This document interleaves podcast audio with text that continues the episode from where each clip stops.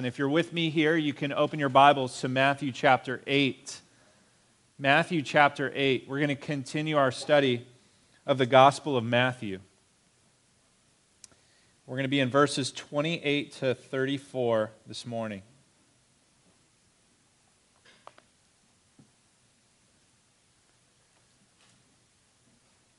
Matthew 8 28 reads,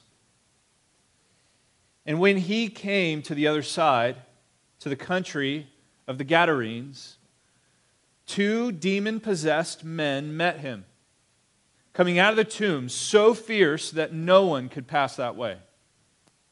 And behold, they cried out, What have you to do with us, O Son of God?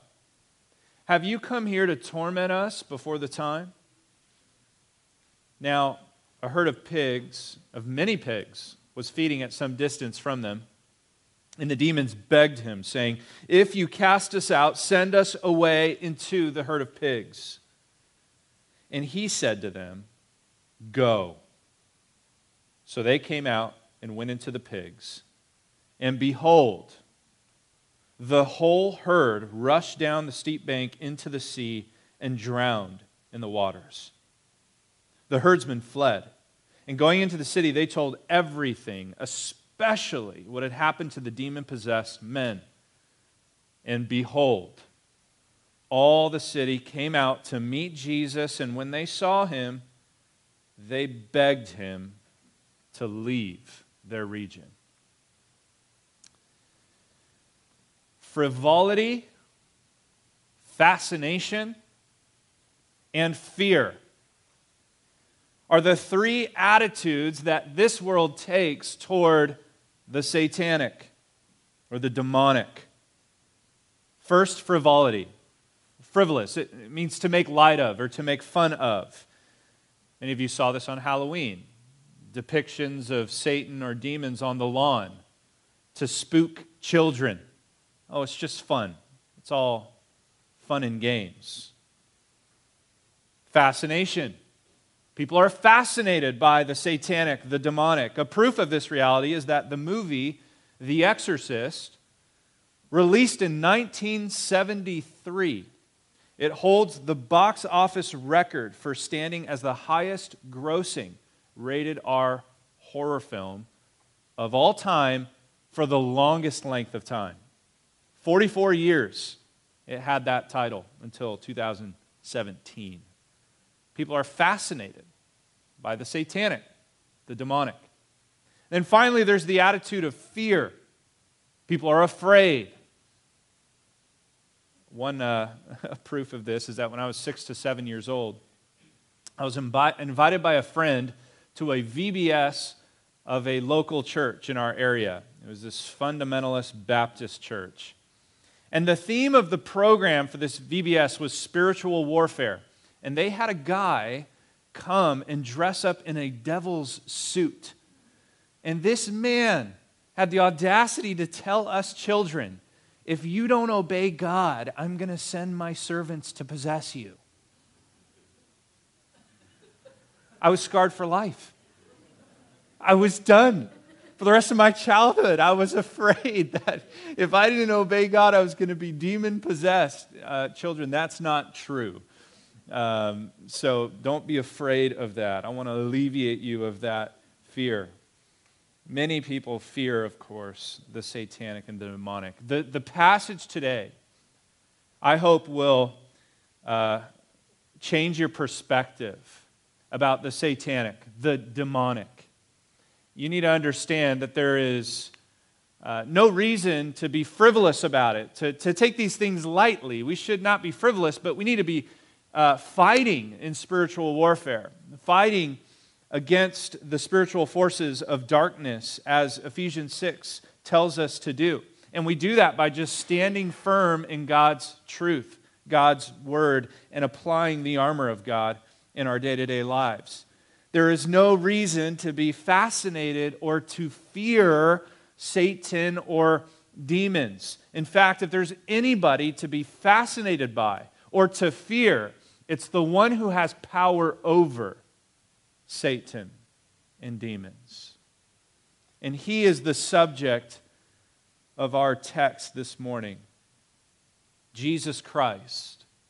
We want to behold the King and his superior power over all opposing forces. So far in this chapter, let's catch up. In chapter 8, the King has shown us power, power on full display. He's shown us power over sickness. He healed the leper, he healed the centurion's servant, he healed Simon Peter's mother in law, and many other, others who were brought to him sick and with disease. He showed us power over the storm. He silenced the storm with a word. The king has power over nature. And then today we're going to see the king's power over all spiritual forces, specifically the satanic. So the king's power over the satanic forces. And remember that Matthew wants us to behold him. You saw in our passage that command is given three times Behold, behold, behold. He wants us to watch and to wonder as Christ overcomes all opposition. So let's get into the text and let me first set the scene with verse 28. It says, And when he came to the other side, to the country of the Gadarenes, now, just to give you context, remember he has gotten to the boat. They have, uh, he has overcome the storm, silenced the storm, and they started in the northwest side of Galilee, and they're traveling somewhat southeast to this area of the Gadarenes, which is debated amongst scholars, but uh, essentially it is agreed upon that it's this eastern area of Galilee. It's actually a Gentile prominent area, and we know that because there's a herd of pigs. Who doesn't eat pigs? Jews. And so, this Gentile area, herding pigs, farming, and, uh, and farming them, using them for meat and a variety of other things. And so, that's the area that he's traveling to. Now, he came to the other side of the country of the Gadarenes, and two demon possessed men met him, coming out of the tombs, so fierce that no one could pass that way. I mean, can you picture it? Jesus gets out of the boat, steps onto the shore, and these two maniacs, monsters, this is like a scene from Thriller, they come to approach Jesus. Mark and Luke's gospel add some color to the event, talk about their approach and their background. Those gospel writers tell us that these men have been mercilessly under the control of these demons for a long while. They're known as the demon possessed men. In fact, people tried to shackle them, uh, chain them in the past, but they broke out of the chains. They were so strong, so powerful. We see that in our text. They were so fierce, no one could even pass that way.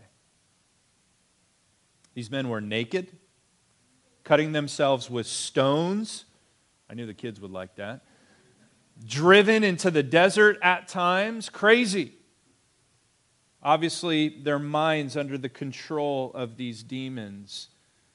And they had this sort of power that no man could overcome.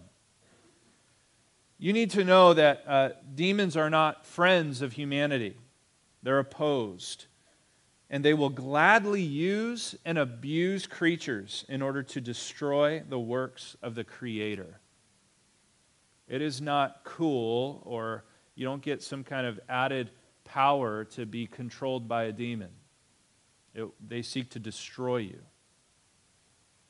This is a fierce satanic force opposed to Christ and opposed to men, and they're coming to approach him. Now, now why, you might ask, are they coming out of the tombs to meet their greatest opponent? Why would they come face to face with Jesus? They're obviously opposed to him opposed to his ministry, opposed to his work, why wouldn't they stay hidden? Why wouldn't they run away? Well, Mark and Luke tell us why they come out, to the tomb, out of the tombs to meet him. Mark 5 6 says they ran and fell down before him. Luke says when they saw Jesus, they cried out and fell down before him. Mark 3:11 says whenever unclean spirits saw him, they fell down before him. These demons don't come to fight, they are summoned to bow. The monsters no man can shackle come like slaves, like dogs to their master. The extraordinary power that no man could subdue bends underneath a superior power. Jesus is in control here. From the moment he steps off the boat in, in this interaction with these demon possessed men. And then the men open their mouths, and what they say is staggering. A staggering confession these demons make. And so that's point number one. Eh, the stage is set, the scene is set, they're bowing before Jesus. And then they make an extraordinary confession. Point number one the demon's confession. This is where Matthew especially wants us to look and listen. He says this is the first behold command. You see that in 29. He says, and behold. Watch this, Matthew says. Look and listen to what these demon possessed men say. And it says in the text, verse 29, they cried out. That word is also used of preachers who preach with passion it's used of Jesus when he cries out and says, He who believes in me believes in the one who sent me. Or of Peter when he shouts in fear, Lord, save me. Or of the blind men who cry out to Jesus. They use the same words, Son of David, have mercy on us. See, this word for cried out speaks of the urgency, the volume of their voice. They're pleading, they're, they're urgent when they say these words. And look at what they say. Behold, they cried out, What have you to do with us, O Son of God? Have you come here to torment us before the time? See, the demons unintentionally preach us a sermon about Jesus. Did you catch that? Have you ever uh, blown a big, a big secret in conversation? I think all of us have, have done this. You, you ask the person, hey, when's that party on Saturday? And the person for which it is a surprise is like standing right there. What party? I didn't know there was a party. And you blew it, right? The demons blow it here in a big way, revealing to us something about their arch enemy that is actually salvific. That if these disciples or the crowd or even us listening, if we understood this about Jesus, we might be saved out of the kingdom of darkness and into the kingdom of light. These are two truths that are essential in being a Christian. You need to know these things about Jesus to follow him. So, what are the two points of this unorthodox sermon? Jesus is God, number one. Number two, Jesus is judge. Jesus is God and Jesus is judge. Did you catch that and what they said? Let's go back to the first question with the first truth. They say, What have you to do with us? In other words, why are you bothering us? Why, why are our paths intersecting? And there's great urgency and concern here from the demons. And then they follow it with an address O Son of God. Now that's a title by the way, the title that Jesus was crucified for. The Jews understood that title is making Jesus equivalent with God. That's why they picked up stones to kill him. That's why they did kill him eventually. In John 10, the Jews pick up stones to kill Jesus or as an attempt to kill him after he makes these claims I and the Father are one verse 30. I am the Son of God, verse 36. The Father is in me, and I am in the Father, verse 38. And, and the Jews literally responded, they said, We are going to kill you because you, a man, make yourself God. See, the Son of God makes Jesus equivalent with God, makes him of the same essence as God. And that is blasphemy unless it's true. Caiaphas, if you remember at that final trial, Caiaphas, the high priest, He says, I adjure you to Jesus, by the living God, tell us if you're the Christ, the Son of God. And Jesus responds and says, Do you remember? It is as you have said. It's true. That is when Caiaphas tears his clothes and declares blasphemy. He deserves death. The Son of God, a controversial title for Jesus Christ at this time. Blasphemy, according to the Jews. Again, unless it is true, which demons, creatures created by God, know it is true. They've seen him, they've known of him before the world ever knew him. These demons knew the truth. They knew the truth that the Jews rejected. The demons confess the truth that Mormons, Jehovah's Witnesses, and other religions, Muslims, they reject this truth that Jesus is not God. But the demons knew it was true. He is. They have an accurate Christology, the doctrine of Christ. The problem is, is that it's not the kind of knowledge that saves them, it's the kind of knowledge that makes them shudder. James chapter 2 says the demons believe, but they shudder. They are not saved by this truth, they're terrorized by it. Jesus is God.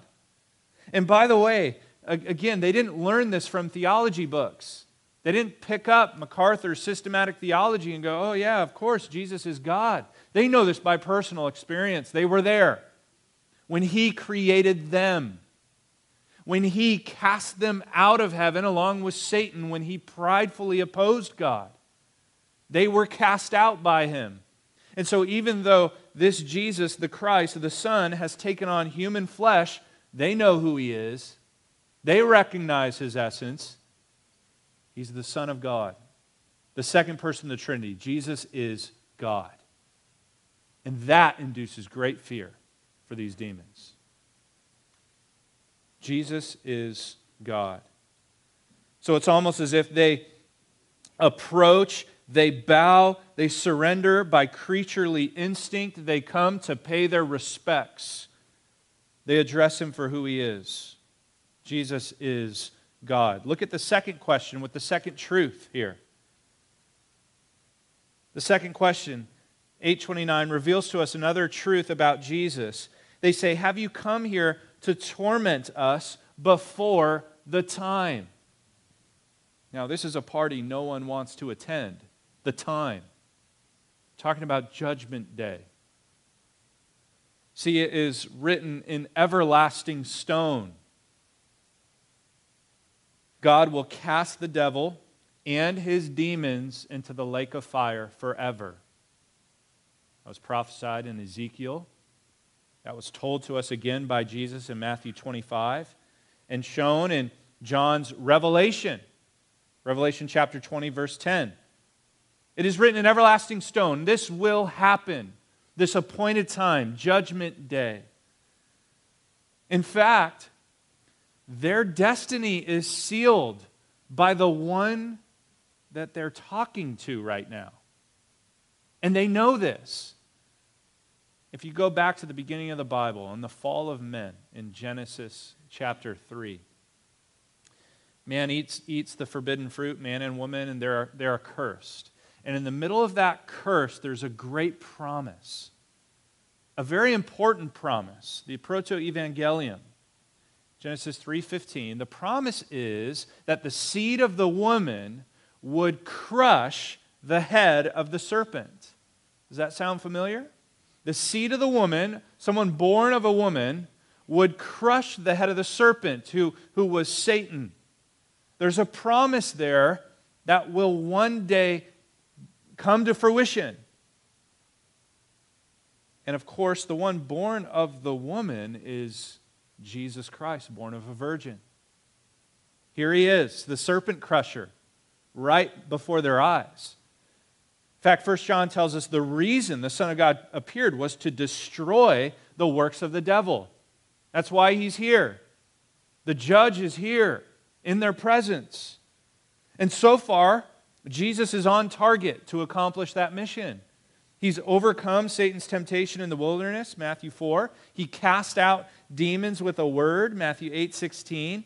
He's going to deliver a crushing blow to Satan and his servants when he dies and is resurrected to save sinners, Colossians 2:15. And then he's going to come back for the time that ultimate day of judgment when he does away with Satan and his servants forever, casting them into the lake of fire, the eternal abyss. And so they're summoned with creaturely instinct to the one who created them, but they're also summoned like criminals to the trial and before their judge. They know they're guilty, they know their sentence. And they're, they're a little bit nervous here that Jesus has rushed the order that he's going to punish them and judge them prematurely. That's what they're asking here. You, you come to torment us before the time. Luke's gospel says they're very concerned that Jesus was going to throw them into the eternal abyss. They fear their judge. But alas, it's not that time yet. That time's still coming. The ultimate judgment, the final judgment.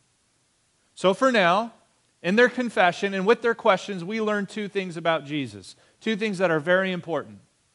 Understand this Jesus is God and Jesus is judge. So the question for you the demons believe and shudder. What do you believe about Jesus? Do you know him as God? Do you respect and honor and revere him as judge? Are you right with God? Or will the judgment that he pronounced on Judgment Day be the same that the demons get? Depart from me, I never knew you. Cast it out into eternal judgment. Or will you hear from Christ? Come. Here's the kingdom that I've prepared for you beforehand. See, Jesus has the keys to death and Hades in his hands. He separates the sheep from the goats. He determines your eternal destiny as well as Satan and the demons. And just as these demons are called before their judge and await their eternal destination, so will you. Do you know Jesus Christ? Does he know you as a criminal forgiven or a criminal that still stands guilty? Behold, behold, even the demons, Matthew shows us, confess that Jesus is God and that Jesus is judge. Point number two the demon's submission. The demon's submission. Look at verse 30. Now, a herd of many pigs was feeding at some distance from them. Mark tells us there's about 2,000 pigs. It's a lot. And the demons begged him, begged him, saying, If you cast us out, send us away into the herd of pigs. The other gospel writers tell us that the demon reveals his identity, and he's called Legion, for there are many, at least 2,000. Legions of soldiers, that's thousands of soldiers. This is a big, a big opposing force a serious demon possession. So, like I said, the demons don't want Jesus to prematurely throw them into the eternal abyss, even though he has every right to. And so they plead, they beg for maybe the next best thing, which is to, you know, here's the closest local creature outside of man, because Jesus is obviously not going to send the demon from one man into another man. He's going to cast the demons out into sub creatures these pigs. Why? I don't know. Scholars debate. Maybe because they were just close in proximity. Scholars say he's punishing pigs because God doesn't want the Jews to eat pigs. That's not, I don't think that's the case. I think they're just close in proximity. And they number with the same that the legion numbers. So they're like children. You know, they, they're like children coming before the parents. They know they deserve punishment. And so they're begging for a less severe punishment. Please, will you just send us into the demons? Don't cast us into the eternal abyss forever. And so, though reluctant, we see they're brought into submission. Just like Satan had to go to Jesus and ask him for permission to sift Peter like wheat. Just like Satan had to go to God in heaven and ask for permission to touch and torment Job. These demons have to ask for permission to enter pigs. The level of submission from these creatures. It just shows that we all creatures, angels, humans, and sub, we're all in submission to God as our creator. We all will bow the knee to him. Satan and all satanic forces, they submit to sovereignty. And God alone has sovereign rule over all. So the devil is God's devil. The demons are God's demons. They're not autonomous forces that go and pillage and, and do whatever they want. They, they bend and they submit to God. They can't even go into swine without permission. And so we see here, and, and Matthew shows us that just like the sickness, just like the storm, satanic forces are at the mercy of God's word. He has power over it all. With just a word, he's casting out demons. And so they are depending on his command here. What will he do? Jesus shows us in Matthew 8:32. And he said to them, "Go." And so they came out. They rushed out and went into the pigs. And behold, okay, here's another thing that Matthew wants us to see. He says, Watch this. Look at what the pigs do. The whole herd rushed down the steep bank into the sea and drowned in the waters. I, it's hilarious reading the commentaries on this. Some scholars dare to say that Jesus is a poor steward of pigs. that Jesus killed all these farmers' pigs so what are they going to do? What's going to be their source of income? That was not, that was not kind of the Lord Jesus. Please. Jesus knows exactly what he's doing. Every work is premeditated and for his glory and our ultimate good. There's a lesson here. And I, I, I believe the lesson is this this is a shadow of future judgment. What the pigs do is a shadow of what's going to be done to them on that final day. For now, these pigs, demon possessed pigs, are destroyed. They drown in the Sea of Galilee. One day, mark this, written in everlasting stone, they will drown, they will be destroyed in the lake of fire. That's what Jesus is going to do.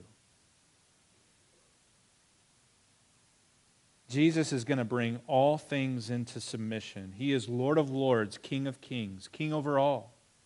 Satan and his angels have an appointed judgment day. It will come.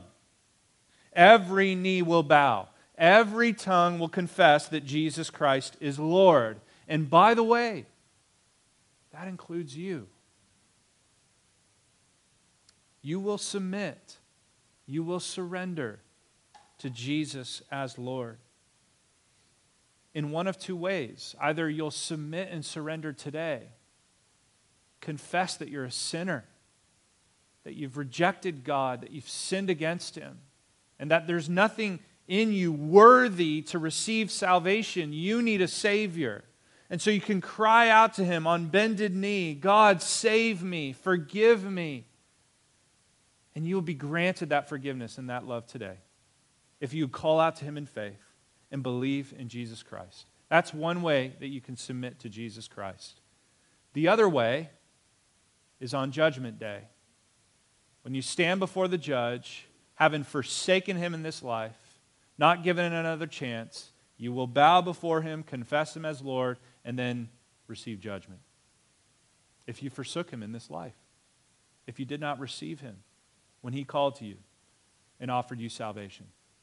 So, will you surrender and bow to Him today to receive salvation, or will you bow to Him on that final judgment day and receive judgment? Who are you serving today? Are you a servant of the prince of the power of the air, or are you a servant of the King of Kings? Behold, learn from the king's power and the demon's submission. And there's one more thing that Matthew wants us to behold here in the passage. And it's point number three the people's rejection. Look back at verse 33. What happens after the pigs rush down and they drowned? Look at verse 33. The herdsmen fled. Going into the city, they told everything, especially what had happened to the demon possessed men. Just as a note, they're not so much concerned with what happened to the pigs. They're concerned with what happened to the demon possessed men. That's what shocks them. That's the story here. It's not that 2,000 pigs have drowned, that these farmers lost their flock or their herd, whatever you call pigs. It's that these demon possessed men are no longer demon possessed. There is some kind of extraordinary power that has cast out this extraordinary power. And so they go back into the city and they're telling everything, especially what had happened to these demon possessed men. And behold, watch this. You're not going to believe it. All the city came out to meet Jesus, and when they saw him, they thanked him. The whole city came out to meet Jesus. and When they saw him, they bowed to him as Lord the king with power over the demons. Thank you for relieving us of these demon possessed nuisances to society. Thank you for getting rid of our problem. In fact, you're showing us that you are the king. You have superior power. No, what did they do? They come to Jesus, and when they saw him, they begged him to leave their region. Wow. Such rejection after such a staggering miracle. The proof is there. These demon possessed men, no longer insane, but sane. Testimony right there of what had happened. And they say, Get out. You're scaring us. They're afraid. Jesus rids them of their beast, but instead of worshiping, worshiping him much less thanking him. The whole town comes out with their pitchforks and they treat him like he's the beast. And they drive him out. What's wrong with these people? What's wrong with the world today? Why is it, or how is it, that Hollywood can continue to produce and publish films about demons, Satan, people who are demon possessed, but when it comes to a film about Jesus, oh, that's scandalous. Take that kind of content out of our Hollywood studios. Get your own funding. Because our studios are, are too occupied working for Satan. Fascinating people are making frivolous Satan, the world of darkness, and his demons. That's just one example of even us today or the world at large rejecting Christ for the satanic or for the darkness. See, ironically, these demons are gone, but the devil still has this town's heart. Instead of embracing Jesus as God, as Savior, as King, they reject him. They want nothing to do with him. They ask him to leave. What a shame. What a tragedy for these people to see the full display of his power, and they wholesale reject him as their Messiah. And this is, by the way, just the beginning of a mass rejection of Jesus. Goes back to his hometown, and he's rejected there too. Not just by Gentiles, but by Jews. And then we're going to see this pattern persist throughout the gospel. The king who came was despised and rejected by men. They did not receive him as king, but only a few. But an extraordinary thing happens, and, and Matthew's gospel doesn't show us this because I think Matthew is setting the stage for future rejection of Jesus and his ministry and his miracles. But I, I, do think it's important to see and to, to highlight. It's just a really great note of hope at the end of this story. Turn to Mark's account in Mark chapter 5. Jesus doesn't leave them without a gift.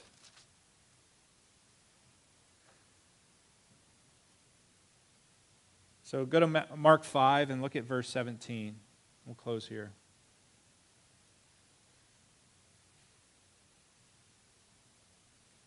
So, 17, here's where Matthew left off. They began to beg Jesus to depart from their region. But as he was getting into the boat, look at this. The man who's been de- uh, possessed with demons begged him that he might be with him. I want to stay with you. Of course he did. He was liberated, he was freed, he was saved. I want to follow the Savior, I want to be with him. But look at what Jesus does. 19. He did not permit him. Said, You can't follow me. But he said to him, Go home to your friends and tell them how much the Lord has done for you and how he has had mercy on you. And look at verse 20. He went away and began to proclaim, to preach in the Decapolis how much Jesus had done for him, and everyone marveled. Jesus leaves the Gentiles a missionary with the demon, formerly demon possessed man. Isn't that cool? And the gospel goes out. The light that Isaiah 9 was talking about that went to the Gentile nations bursts forth. And this man who was formerly enslaved, trapped, under the control of satanic forces, has been freed, has been redeemed. And what does he want to do with that freedom? He wants to go and tell everybody else about it. And so are we, right? John Calvin writes this. I have the quote on the screen. He says, In the person of one man, Christ has exhibited to us a proof of his grace, which is extended to all mankind. Though we're not tortured by the devil, yet he holds us as his slaves till the Son of God delivers us from his tyranny. Naked, torn, and disfigured, we wander about till he restores us to soundness of mind. It remains that in magnifying his grace, we testify our gratitude. Such were some of us, right? Maybe not demon possessed, but we were walking according to the course of this world, according to the prince of the power of the air, formerly dead in our trespasses and sins, but God intervened and made us alive if you're in Christ. Amen? And it was by grace that God has freed you, redeemed you from the powers of darkness and into his wonderful kingdom of light. Your eyes have been opened. You know him, you follow him. Such grace, such mercy to intervene for you. And our response should be the same as this demon possessed man to go out and tell others about him, to proclaim his mercy and grace to our friends, to our family, to be little missionaries in our circles of influence, in our neighborhoods, so on and so forth. Christian, I want to encourage you with this message that you can be confident, you can be assured. Satan's fate is sealed. His power over your life is broken. You're no longer following the prince of the power of the air. His forces cannot separate you from the love of God. If you're in Christ, you are safe, secure, and you have everything you need to stand firm with the armor of God and oppose satanic forces or the influence of Satan through worldly means in your life. Do not fear the one that your king has crushed. But non Christian, those of you here today who do not have relationship with this king, who do not know him, not right with God, you've not confessed your sins, you've not received forgiveness, you've not believed wholly in Jesus Christ as the only Savior. If that's you, then you don't have this confidence today. Yet. And if you're confident without Christ, then it's a false confidence. Only those who are in Christ have been freed from Satan's power. The Bible teaches us that Satan and his forces prowl the earth looking for souls to devour, to influence, for eyes to keep blind, for the minds of those walking in darkness. The gospel has been preached to you today. Turn from and out of the darkness and receive the light of Jesus Christ today. Believe in Jesus to be saved, to be freed, to have salvation. He is God, He is Savior, He is Judge, He is the King. He's shown it and proven it to us. Only by His sacrifice on the cross and His, the power in His resurrection can you be set free today. If that's you, come talk to the pastor. Come talk to me or the person who invited you about becoming a Christian, a true follower of Christ. Let's pray. Heavenly Father, you receive all the glory for our service today. And there's more coming, Lord, as we remember the great sacrifice of your Son through communion. But God, help us to seal these truths that you've taught us today, even, even from the mouths of demons and in this story, this account that Jesus is God, that He is judge. God, I pray that we would worship Him and behold Him as God and judge, that we would follow Him with our whole heart and our, all our lives, that we would have confidence and security knowing that He has power over all opposing forces, including Satan. That one day Satan's doom is going to be final and everlasting. And we trust and are assured in you for that. I pray for maybe an unbeliever, a non Christian here today who has heard the gospel today, and the, the eyes of their mind have been opened. They see Christ for who he really is. And, and God, maybe you're stirring them up, uh, giving them the gift of faith to believe. I pray that they would receive Christ today, that they would hold fast to Jesus as the only Lord and Savior of their lives. And God, we ask that, again, you would receive all glory and praise for the work that you do in our hearts, in our lives. In Jesus' name, amen.